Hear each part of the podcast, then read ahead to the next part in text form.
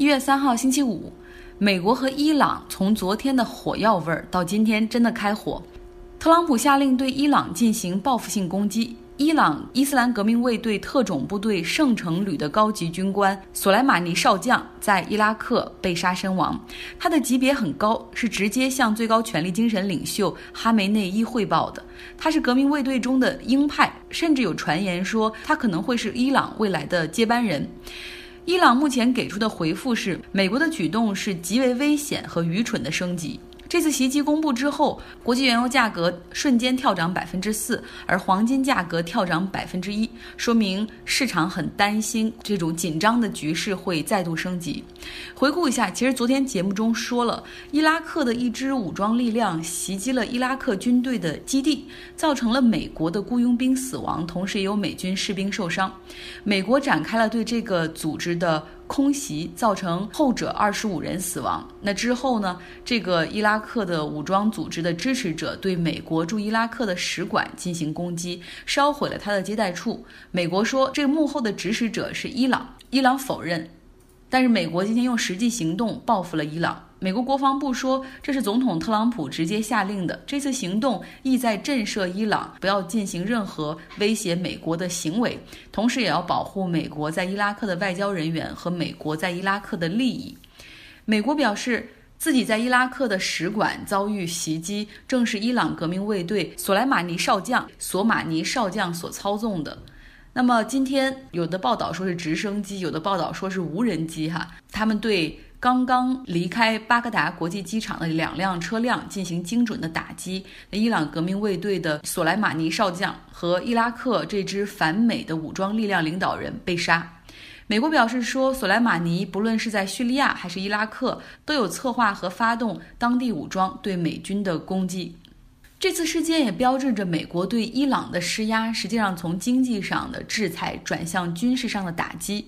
在二零一八年的时候，特朗普就曾经对伊朗总统隔空喊话，说伊朗不要再企图威胁美国了。那之后，索莱马尼他回复说，对于特朗普的这一条喊话，如果让我们的总统来回复你的话，那是对他的侮辱，我来回复你就够了。他说，全世界都知道到底是伊朗威胁美国，还是美国在威胁伊朗。美国对于伊朗的敌意，在全世界范围内都找不出第二个。美国在阿富汗。伊拉克、叙利亚的行动其实都很失败，我们已经准备好了，我们才是这个竞技场里真正的男人。美国，你要小心点儿，我们其实与你的距离很近，近到你无法想象。美国算是用实际行动告诉了他，究竟谁离谁更近一点儿。索莱马尼在过去八年里一直是美国人的眼中钉，但是他在中东呢也非常的有影响力。首先，他从1998年开始担任伊朗革命卫队圣城旅的高级将领，而这个圣城旅就是是直接由最高精神领袖来领导的，所以这里面全是他的心腹，相当于禁卫军。那么叙利亚战争打响之后，索莱马尼他所领导的军队去支援过被包围的阿萨德。帮阿萨德挺过了最艰难的时刻，而之后呢，在叙利亚，他又向一些什叶派的武装力量去输送军火，甚至派自己的军队和他们并肩战斗，以及打击 ISIS。那美国和伊朗的这种紧张局势到底会不会进一步升级，也会持续给大家关注的。澳大利亚派出了海军参与山火救援，维多利亚海岸的一个小镇马拉科塔。它已经被山火包围，向居民撤离只能从海上进行，所以海军派出了两艘船，大概会接走一千多名居民。另外，军方还利用直升飞机在同步寻找被困的居民。但是现在随着火势和浓烟的聚集，在空中寻找那难度也是越来越大了。如果大家想知道澳大利亚火情的分布，距离那些主要城市到底有多近，包括救援的图片，可以来微信公号上搜索张奥同。学，再来说一说雷诺日产集团前董事长卡洛斯·戈恩的跨国逃亡吧。从日本取保候审的时候用假护照逃走，之前是说坐私人飞机，现在最新的报道更正说他是乘坐民航的商业航班从大阪到的土耳其，之后乘坐私人飞机从土耳其伊斯坦布尔回到黎巴嫩的贝鲁特。那目前呢？日本、土耳其和黎巴嫩都已经进行了表态。像土耳其，他们已经展开了调查，对七名协助戈恩逃亡的人进行了扣留和审问，包括四名飞行员。另外呢，几个人是安排私人飞机公司的人。日本警方他们则是搜查了戈恩在东京的住所，同时呢，在国际刑警的系统里发布了红色通缉令。黎巴嫩的检方说，他们已经在国际刑警的系统里看到日本发出的红色通缉令。可是啊，这种通缉令并不具备任何的法律效力，更多是一种外交上的礼貌请求，而且国际刑警也是没有权利进行跨国追捕的。那另外还有一个国家也跳出来表态，就是法国，因为戈恩是黎巴嫩公民的同时，也是法国公民啊，多重国籍。他在法国政坛也有很多好朋友，曾经他就有报道说，他甚至托人给马克龙捎话，请马克龙在 G7 会议上和日本首相安倍晋三聊一聊他的案子，希望他能够得到公正的审判。那现在法国政府也算是。对戈恩表达了一定的支持。他们说，这个法国是不会考虑目前引渡戈恩到法国的，因为戈恩是法国公民，法国有权利保护自己的公民。尽管外界说哈，这个戈恩这次逃亡完全是他妻子所策划的，但是为了防止自己的妻子受到法律追责，戈恩今天也是发表了一个公开声明，说从下周一开始，他准备开始接受大量的媒体采访，同时呢，他。把这个自己的逃亡撇开关系，他说：“我的逃亡都是我自己一手策划的，和我妻子没有任何关系。”那么现在大家就在会想哈，如果他一直留在黎巴嫩，那他会安全吗？他现在的家人全部都到了黎巴嫩，他的女儿和妻子。黎巴嫩也是一直把这位商界精英当成国家的荣耀，而且黎巴嫩和日本之间是没有引渡协议的。但是如果在黎巴嫩久住的话，戈恩可能面临着另外一个起诉，就是曾经访问以色列也是犯罪，因为黎巴嫩和以色列是敌对状态。黎巴嫩有一条法律规定，黎巴嫩的公民访问以色列，它属于非法行为，要去坐牢。甚至外国游客如果去过以色列的话，也将被禁止入境黎巴嫩。那有公开报道就显示，戈恩在2008年的时候访问过以色列，当时他是雷诺尼桑的董事长，是一个商业的旅行。所以现在媒体猜测，戈恩可能不会在黎巴嫩停留太久，他最终还是得想办法去到法国。上周末我在《纽约客》上看到一篇有趣的文章，他介绍了一种新型的超市商业模式，给大家来分享一下。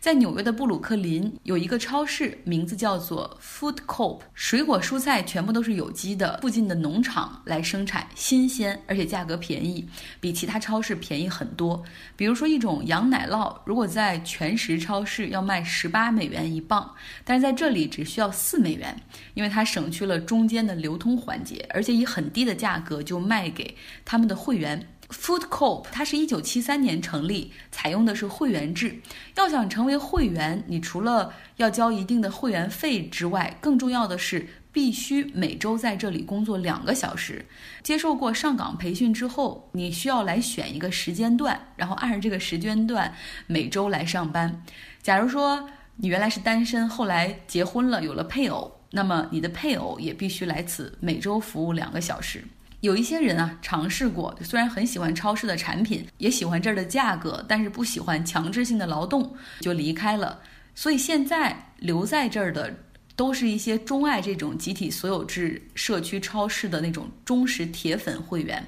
像这篇文章的作者，他就是每每周日的十一点到下午一点的时候，去这个超市里担任收银员。他说，除了可以买低价格、质量高的蔬菜水果之外，他最喜欢这份工作的就是，实际上是和同事成为了朋友。大部分这个超市的会员。都住在超市附近一公里的范围内，其实大家原本就是邻居，但是没有什么机会让他们能够交流。他另外还喜欢的就是，比如在结账的过程中会和顾客交流，看他们买的水果，有有的时候是他没有吃过的，比如像佛手这种蔬菜，就会聊一聊怎么做。他也喜欢静静的去观察人际之间的交流，然后父母对孩子的态度，以及整个社会的运转。他说：“这两个小时对他来说从来不是负担。”有的时候自己假如要休假外出，那就请其他同事或者其他会员去替自己两个小时，之后休完假回来再补上。Food Coop 的创始人 Joe Hose，他创办这个超市的时候想的就是美国是一个个人主义的社会，